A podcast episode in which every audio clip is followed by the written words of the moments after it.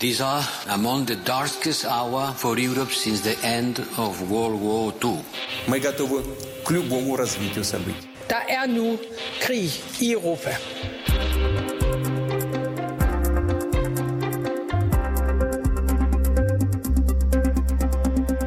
Jeg håber, at rigtig mange de vil stemme ja. Fordi vi skal være et land, som tager ansvar. Vi skal være et land, som tager del i de sikkerhedsopgaver, som ligger her i Europa. Vi skal ikke være nogen, der dukker os og bare lader de andre tage de svære opgaver. Om under et døgn så åbner valgstederne, og danskerne skal til folkeafstemning. Vi skal beslutte, om Danmark skal træde helt ind i det europæiske forsvarssamarbejde, eller om vi skal bevare vores forbehold over for EU. Folketingspolitikerne de har taget deres eh, beslutninger og meldt klart ud, hvad de anbefaler. Men til de vælgere, der fortsat er i tvivl om, hvor de skal sætte deres kryds i morgen, så har vi lavet to særprogrammer af krig i Europa, hvor vi spørger, hvad det vil betyde, hvis du svarer ja, og hvis du svarer nej. Jeg håber, at du stemmer ja. Jeg anbefaler også, at du stemmer ja. Det er jo ikke nogen hemmelighed for jer, at jeg synes, vi skal fjerne forsvarsforbeholdet. Det har jeg synes i rigtig, rigtig øh, mange år. Det er slut med at være naive. For vejen frem i Europa, der tros af en gal despot, det er ikke forbehold. Det er sammenhold. Jeg håber, at vi får afskaffet forbeholdet. Du lytter til Krig i Europa, hvor vi i dag ser nærmere på argumenterne for at afskaffe forsvarsforbeholdet, altså at stemme ja. Vi spørger, hvad vi kan opnå ved at fjerne forsvarsforbeholdet, hvilke missioner Danmark kan deltage i, og så skal du høre fra en virksomhed, som føler sig bremset af forbeholdet. Mit navn det er Cecilie Lange. Og jeg hedder Alexander Vils Lorentzen. Velkommen til Krig i Europa.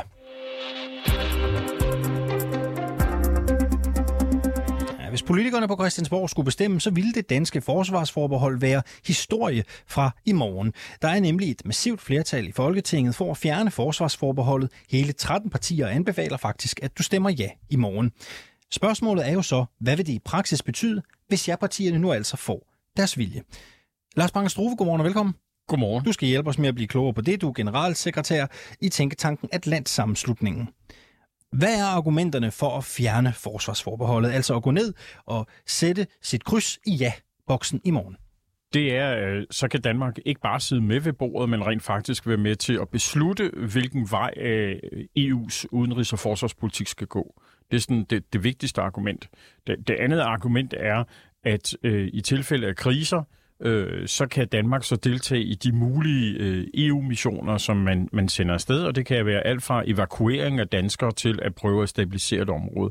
Og det tredje er, og det er jo sådan det, vi skal høre om lidt senere i programmet, det er, at der i, i, i hele det her øh, forsvarsdimension i EU ligger noget, noget om øh, forskning, om udvikling og, industri, og hvor man altså der gør et forsøg på at lave fælles militære kapaciteter, udvikle egen industri, sådan så at vi kan tage, tage vare på os selv. Så det er ligesom de tre øh, hovedargumenter, jeg ser, så det til sidst altså, det lægger danske arbejdspladser i det her også. Hvad med rollefordelingen mellem NATO og EU? For i dag hænger vi jo udelukkende vores hat på NATO's knage. Der skal vel også laves en eller anden form for ny rollefordeling? Jamen, den er sådan set, øh, den, er, den har været i gang i, i, i længere tid. Øh, den, den, ja, den starter i 2003 med det, man kalder for Berlin Plus-aftalerne.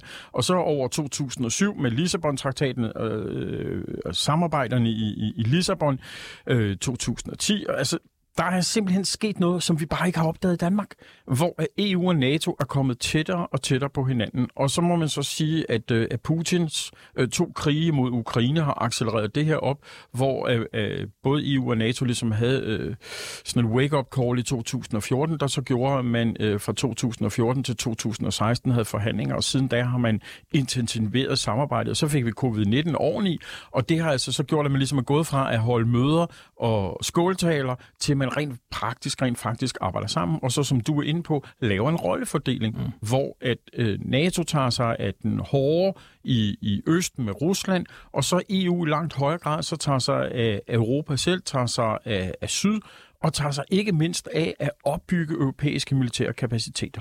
Danmark har jo siden 1993 aktiveret forbeholdet 235 gange. Hvad er det, vi ikke har deltaget i på grund af det forsvarsforbehold, vi har? Jamen, vi har øh, blandt andet ikke deltaget i øh, missioner, hvor man har skulle evakuere europæere ud af områder. Vi har ikke deltaget i en række øh, af de øh, forsvarskapacitetssamarbejder, der er. Altså udviklingen af en europæisk kampvogn, en europæisk fly eller øh, europæisk militær cybersikkerhed. Det har man ikke kunnet deltage i, fordi at det har været øh, det har været en del af forsvarsforbeholdet. Så det er nogle af de ting, øh, som, som vi ikke har kunnet deltage i. Øh, og så er der jo så en, en vis del af udformningen af hele den europæiske øh, udenrigs- og sikkerhedspolitik, som vi simpelthen ikke kan deltage i. Og det betyder, at hvis Danmark vil have, at vi skal gå til højre, men en del af de andre EU-lande siger, at vi skal gå til venstre, så bliver vi bare nødt til ligesom at sidde på, på sidelinjen, så er vi deltager i en generalforsamling, hvor vi ikke kan få lov til at stemme. Lad os prøve at se på de store fordele ved at gå ned og stemme ja i morgen. Hvor opnår vi de største fordele, hvis vi afskaffer forsvarsforbeholdet? Er det i forhold til de militære operationer, eller er det i forhold til industrien, som på europæisk plan samarbejder om at udvikle militær teknologi og materiel? Det kommer ind på, om vi har en krise eller ej. Fordi hvis, hvis vi ikke har en krise, så er det helt klart, at så er det hele den der del, der handler om forskning, om innovation, om, øh, om udvikling af militære kapaciteter, om industri. Det er det, der ligesom sker i hverdagen, når man så må sige. Så er det næste led, det er udviklingen af EU's øh, udenrigs- og sikkerhedspolitik. Men hvis krisen er der, det kan være, øh, at der øh, udbryder kampe i Bosnien-Herzegovina, og man så siger, at vi bliver nødt til simpelthen at sørge for, at der ikke kommer flygtningestrøm internt i Europa, jamen så går det hen og bliver det, der går hen og bliver til det vigtigste. Så at sige, det her er det allervigtigste, det kommer an på, hvad er, hvad er øjebliksbilledet, om jeg så må sige. Ja, og en ting, det er jo, øh, hvad der forandres i praksis.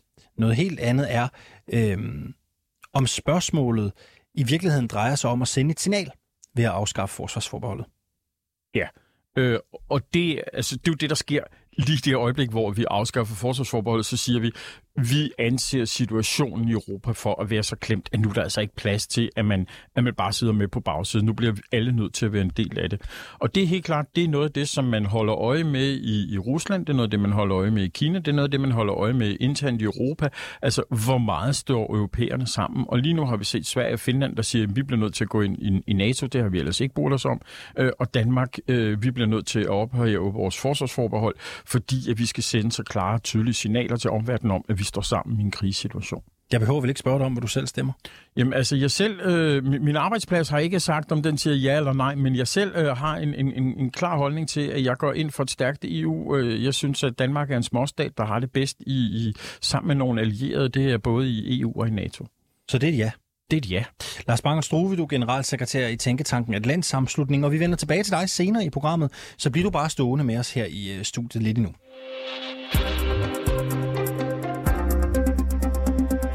Forsvarsforbeholdet forhindrer ikke kun danske soldater i at deltage i EU-ledede missioner, det forhindrer også danske sikkerhedsvirksomheder i at sælge deres varer til EU-projekter.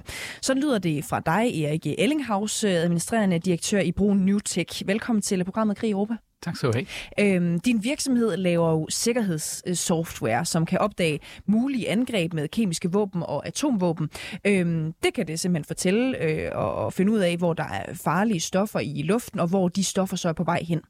Øhm, hvordan oplever du, at forsvarsforbeholdet forhindrer øh, brugen Newtech i at sælge jeres software i, øh, i Europa? Jamen, vi har helt konkret oplevet, at vi ikke kan komme ind i de projekter, der bliver kørt af EU's forsvarsagentur. Og, og det drejer sig om, at de virksomheder, der har bedst chance for at vinde de projekter, det er dem, der kommer fra de rigtige lande. Teknisk set der er der ikke noget vejen for, en dansk virksomhed kan være med i sådan et projekt, men i realiteten så svækker man chancerne for det konsortium, der, der prøver at vinde projektet, hvis man er med og ikke er et af de lande, der, der er med til at bestemme. Fordi Danmark er ikke med til at bestemme, hvad for nogle projekter, der skal køres, og Danmark er heller ikke med til at bestemme, hvem der vinder dem. Så, så på den måde så har man en klar ulempe som, som dansk virksomhed. Så jeg skal bare lige være helt med. Så I har simpelthen fået at vide, at landene i et øh, EU-projekt om øh, forsvar var interesseret i at købe jeres øh, software øh, sådan set, men de endte så med ikke at købe det alligevel, fordi Danmark ikke øh, sad med ved bordet og kunne tale øh, jeres øh, sag, og derfor endte projektet så med at byde på øh, øh, en anden virksomhed. Er det rigtigt forstået? Ja, det, det er ikke helt rigtigt forstået på den måde, at det, er, det handler ikke om at købe vores software. Altså vi har mere mere end 80 procent af NATO's lande allerede som vores, vores kunder, og det meste af EU's lande. Øh, og, og også NATO selv, for den sags skyld, bruger vores software. Men de her projekter fra Forsvarsagenturet, det handler om udvikling af nye kapaciteter, eller forbedring af de kapaciteter, man har. Og, og der er det, at vi, øh, vi ikke kommer i spil. Mm. Så det vil sige, at måske har, har, har du har fornemmelsen af på et eller andet tidspunkt, at nogen har sagt, Nå, men det kunne godt være Brun Newtech, som kunne være med til at udvikle øh, den her nye dims, eller hvad ved jeg, og lige pludselig er den proces så, øh, øh, den er blevet sat en stopper for, fordi man siger, nej, okay, der, Danmark det er ikke lige helt så fifi som alle mulige andre.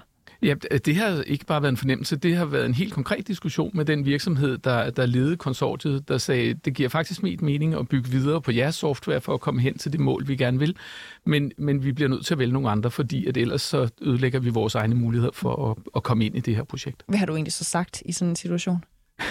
jeg har sagt, det kan jeg jo godt forstå. Altså, der er jo ikke nogen, der kan bebrejde dem den beslutning, men øh, jeg synes bare, at systemet er, er meget, meget uheldigt, at det på den måde øh, forhindrer dansk forsvarsindustri i at, at komme ind og, og få den rolle. Og, og det handler ikke bare om, at, at selvfølgelig vil vi som virksomhed, vil vi jo øh, gerne have alle de ordre, vi kan få, og, og, og for Danmark er det jo også væsentligt, at at alle de arbejdspladser, vi kan få i forsvarsindustrien, at vi, at vi kan få dem. Men jeg synes, den helt store pointe her, det er, at, at Danmark også bliver sat uden for indflydelse, fordi det har en stor vægt, at, at andre lande også er afhængige af noget, der bliver lavet i Danmark. Mm. At, at nu vores software for eksempel, den er under eksportkontrol, og det vil sige, at det er Danmark, der bestemmer, hvem vi må levere til. Og, og det vil jo sige, at det ikke altid er Danmark, der er på modtagersiden. Hvis vi skal have en F-35, så skal USA bestemme, om de vil levere til os. Og hvis vi vil have nyt artilleri, så skal Frankrig bestemme, om de vil levere til os. Men her der er også en brik, Danmark har, hvor Danmark bestemmer, hvilke af de andre lande, der må bruge vores software. Og, og den ligevægt i den byrdedeling der, det, det er det, der bliver undermineret af, mm. at, at andre og du var selv lige inde på det øh, tidligere, altså i teorien, så, så er der jo ikke noget, som på den måde forhindrer jer i at sælge øh, til forsvar i andre EU-lande, øh, for eksempel. Men prøv lige at, at, at gøre det meget konkret for os, øh, hvorfor det i praksis er svært alligevel. Ja, men det, det, vi har det fint med at sælge til forsvaret i andre EU-lande. Det, det gør vi hele tiden. Men vi har meget svært ved at komme ind i de projekter, udviklingsprojekter af fremtidig kapacitet, som bliver finansieret af Forsvarsagenturet. Mm. Og, og det vil jo sige, at der bliver sponsoreret nogle øh, konkurrenter til os, og på den måde så bliver Danmarks indflydelse undermineret. Hvor mange penge vurderer du egentlig, at I er gået glip af på grund af forsvarsforbeholdet? Det er jo meget svært at sige, øh, fordi hvilke projekter er det, som ikke er opstået, fordi Danmark ikke har været med her? Det, det er jo ikke til at vide. Men, men det konkrete projekt, vi kiggede på, vurderer vi er i størrelsesorden 50 millioner. Og, og hvilken del af det, vi havde fået, det er jo heller ikke til at sige. Men øh, det er jo et større problem end det. Det, det, det handler om hele forsvarsindustrien og alle de projekter, der er tale om her. Og, og, og det vigtige element er ikke, hvad vi præcis som virksomhed er gået glip af, men, men hvad det betyder for Danmarks sikkerhed. Mm. Jeg ved jo, at du mener, at, at ikke, det ikke kun er et problem for danske virksomheder som din, at de ikke kan øh, sælge deres produkter til EU-forsvarsprojekter, i hvert fald hvis det er en del af sådan en udviklingspuljeprojekt, øh, øh, som er i gang. Øh, du mener, at det faktisk også er et problem for Danmarks sikkerhed. Prøv lige at sætte nogle på, hvordan det hænger sammen. Jamen, det er præcis det forhold, at, at fordi vi øh, er verdensførende på det her område, så giver vi Danmark en indflydelse i forhold til de allierede lande, at, at Danmark også har en, en brik, hvor vi bestemmer, hvem der får lov at bruge den her software. Mm. Når I sidder med øh, øh, og for eksempel bliver valgt fra til et eller andet udviklingsprojekt, der kunne være, øh, tænker du så, nu ved jeg godt, du er en lille smule farvet, men er I simpelthen de bedste, også i forhold til nogle af dem, som bliver valgt til de her projekter? Jamen det, det er der jo slet ingen tvivl om, at det kan man se helt objektivt på, hvem der bruger vores software. At når det er mere end 80 procent af NATO-landene, der har valgt vores software, mere end 10 andre lande, og, og, og NATO selv som organisation, så, så er der jo ingen tvivl om, at vi er verdensførende produkt på det her område. Godt. Øh, Lars Banger Struve, øh, den får du også lige lov til at øh, forholde dig øh, til, altså generalsekretær i Atlant Sammenslutning. Er det også din vurdering, at det kan være et problem for Danmarks sikkerhed, at danske virksomheder, som for eksempel øh, brugende Newtek, går glip af ordre i EU-regi? Ja, det er det. Og det er det på flere leder. Det er det ved, at der er forskning, vi ikke får indblik i. Der er Øh, altså på den måde, at, at danske forskere ikke får lov til at være med i, i prækvalifikationer, i, i, i forskningsoplæg til det, der ender med at blive til et industriprodukt. Øh, der er det problem, at vi ikke er med til at forme, hvor at det er, at vi synes, at de her ting skal gå hen. Og det er altså en del af en proces i EU, hvor man finder ud af, hvad mangler vi af militære kapaciteter? Altså, hvad mangler vi af ting, vi kan gøre i Europa, og på baggrund af det laver man så en lang række øh, udvælgelser, som gør, at man så ender med et produkt, som øh, Brun Newtek så for eksempel ikke kan være med i. Kan du prøve, Lars Bangersruve, at give mig et eksempel på, hvad det værste, øh, der kan ske, sådan set er, bare for at alle sådan er med? Hvad, hvad kan være et eller andet øh, træls scenarie, hvor man vil tænke, hov, der er Danmarks sikkerhed simpelthen øh, ringere stillet end alle mulige andre, som har indflydelse? Det kan være, hvis øh, man udvikler noget, øh, hvor at man synes, at man for eksempel har puttet noget kunstig intelligens ind i, som man ikke vil dele med andre. Øh, og så står vi lige pludselig og kan kun købe ringere produkter, end det, som end det, som nogen har været med til at udvikle. Øh, og og på, på højteknologiske områder vil vi i fremtiden se en, en, en, en snævere og snævere adgang til tingene, fordi man står i en konkurrence med hinanden, altså en, en reel militær konkurrence. Og derfor så det næste led i det, der sker lige nu, det er, at man vil måske ikke give adgang til en masse af det her højteknologi, hvis du ikke er en del af projekterne, om jeg så må sige. Øhm, Erik Ellinghaus, administrerende direktør i brugen Newtech. Tusind tak, fordi du var med øh, i programmet her, morgen. Selv tak.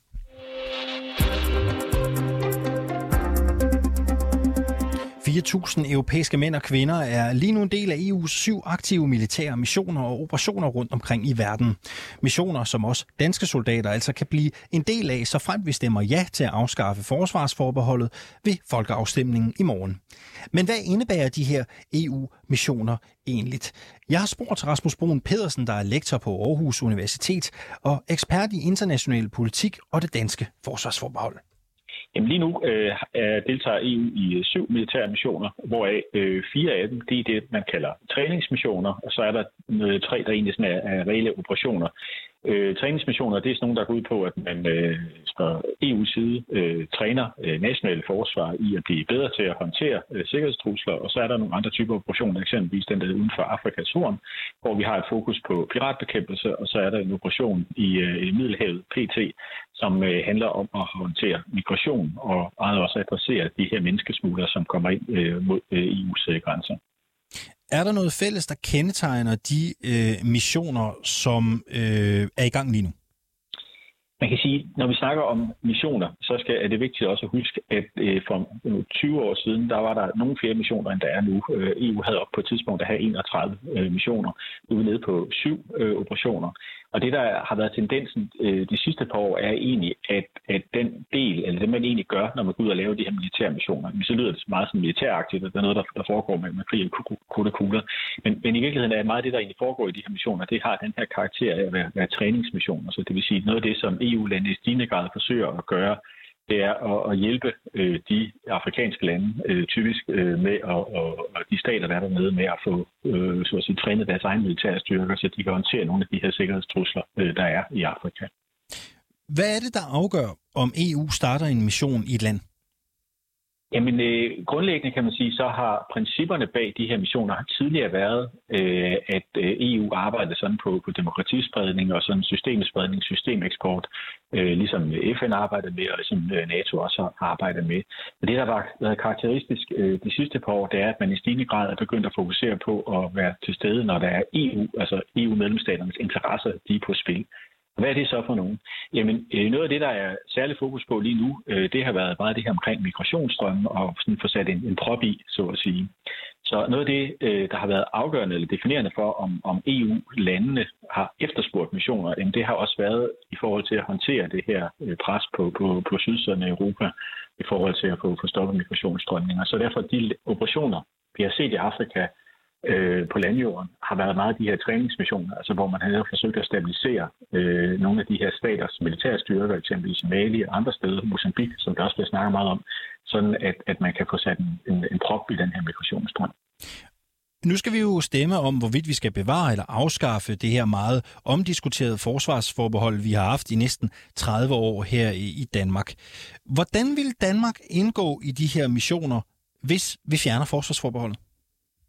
Jo, øh, den måde, som øh, Danmark formentlig vil øh, deltage i de her typer operationer, det er, at man vil identificere øh, operationer, hvor for det første vi har en mulighed for at bidrage, altså vi har kapaciteterne, vi har det militære udstyr, øh, vi har den, vi har den øh, nødvendige kompetence til at deltage, og så er selvfølgelig også det her med, at der skal være danske øh, interesser øh, på spil. Øh, det er også vigtigt at sige, at det er jo frivilligt at deltage i de operationer, så EU-landene kan foreslå de her typer missioner, og øh, det kan godt blive vedtaget og godkendt. Men igen, deltagelsen i den konkrete operation, den er jo altid øh, frivillig. Så det vil altid være en konkret vurdering øh, fra den danske regerings side, om Danmark har interesse i at deltage i de operationer, eller ikke har øh, det interesse i det. Og derfor kan vi selv vælge, om vi vil være med eller ikke være med. Og vi kan også selv vælge, hvordan vi vil være med, eller hvordan skal det forstås?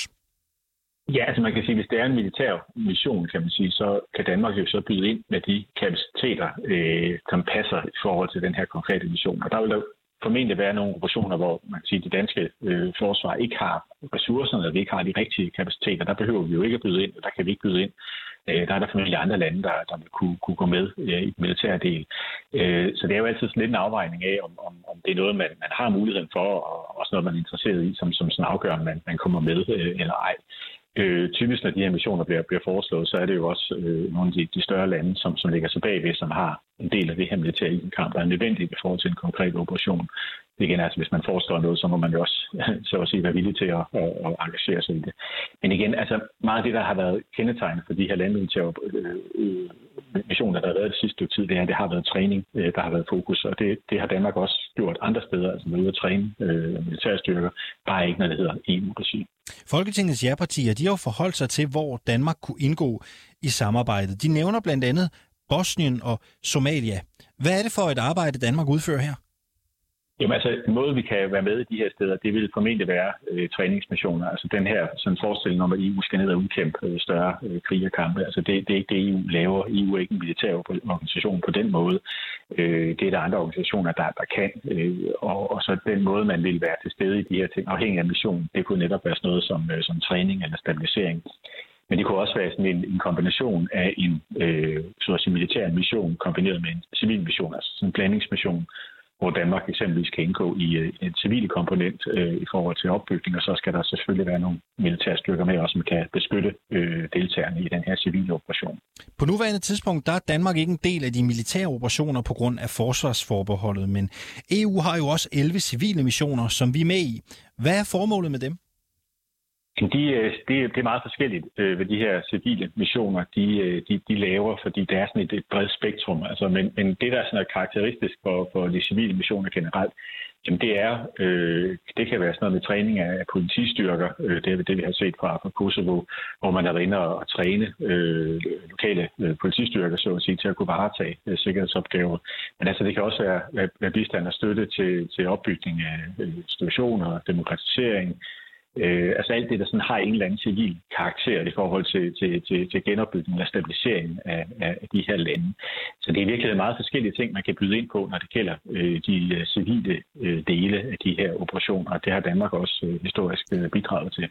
Vi skal også lige vende EU's kampgrupper. Øh, der er lige nu to grupper på 1.500 mand, der har stået standby siden 2007. Dem vil man bygge ovenpå nu. EU har nemlig lavet en ny sikkerhedsstrategi, der indebærer, at man skal kunne sende en, en eller flere styrker afsted på op til 5.000 mand. Hvis Danmark afskaffer forbeholdet, siger vi så automatisk ja til at være med i den kampgruppe? Altså man kan sige, udstationering af danske tropper, det vil jo altid være en øh, konkret vurdering. Det vil sige, at, øh, at, at, at det er altid Folketinget, der skal godkende udsendelsen af, af tropper uh, i de her øh, typer af, af operationer, de her typer af styrker, så hvis kampgrupperne skal aktiveres, så, vil sige, så, så skal det danske Folketing godkende, at danske tropper øh, bidrager.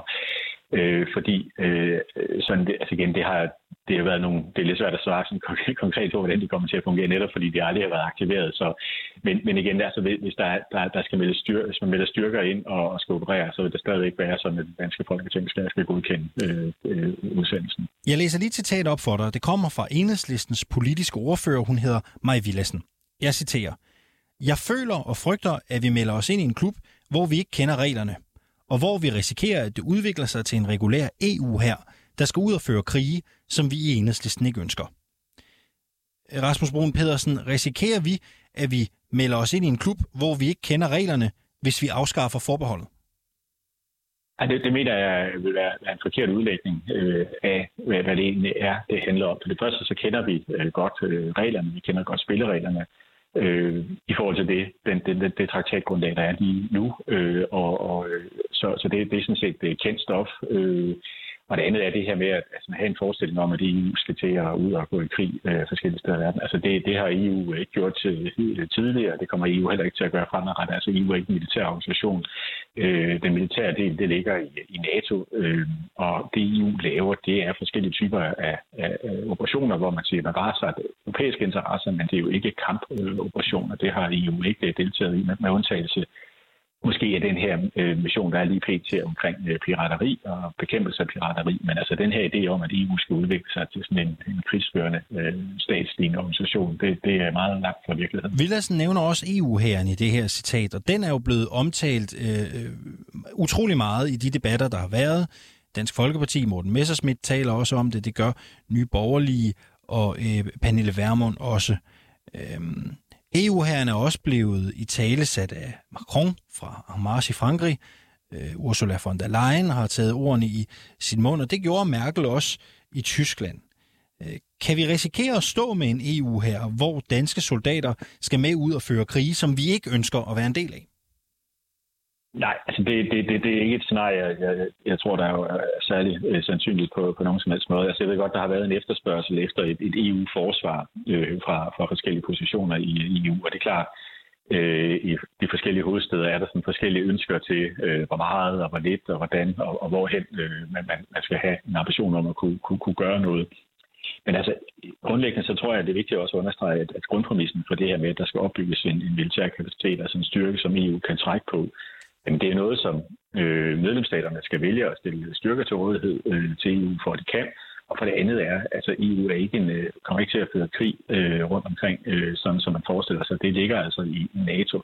Så det er mere at have en styrke, der kan operere, hvor man kan sige, at EU har en interesse i det, og hvor NATO ikke naturligt vil operere, eller hvor FN naturligt vil operere, fordi der kan være nogle interesser på spil, som, som er unikke europæiske eller unikke EU, og der vil EU så gerne have en mulighed for at have øh, så vil sige noget militær muskler, så at sige, det at sætte, sætte interesser bagved. Men det er altså ikke krig, vi snakker om. Det er øh, forskellige typer af operationer, hvor man kan have en interesse i at, at varetage europæisk sikkerhed.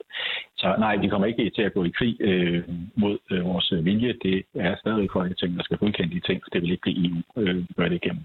Det sagde altså Rasmus Brun Pedersen, der er lektor på Aarhus Universitet og ekspert i international politik og også det danske forsvarsforbehold.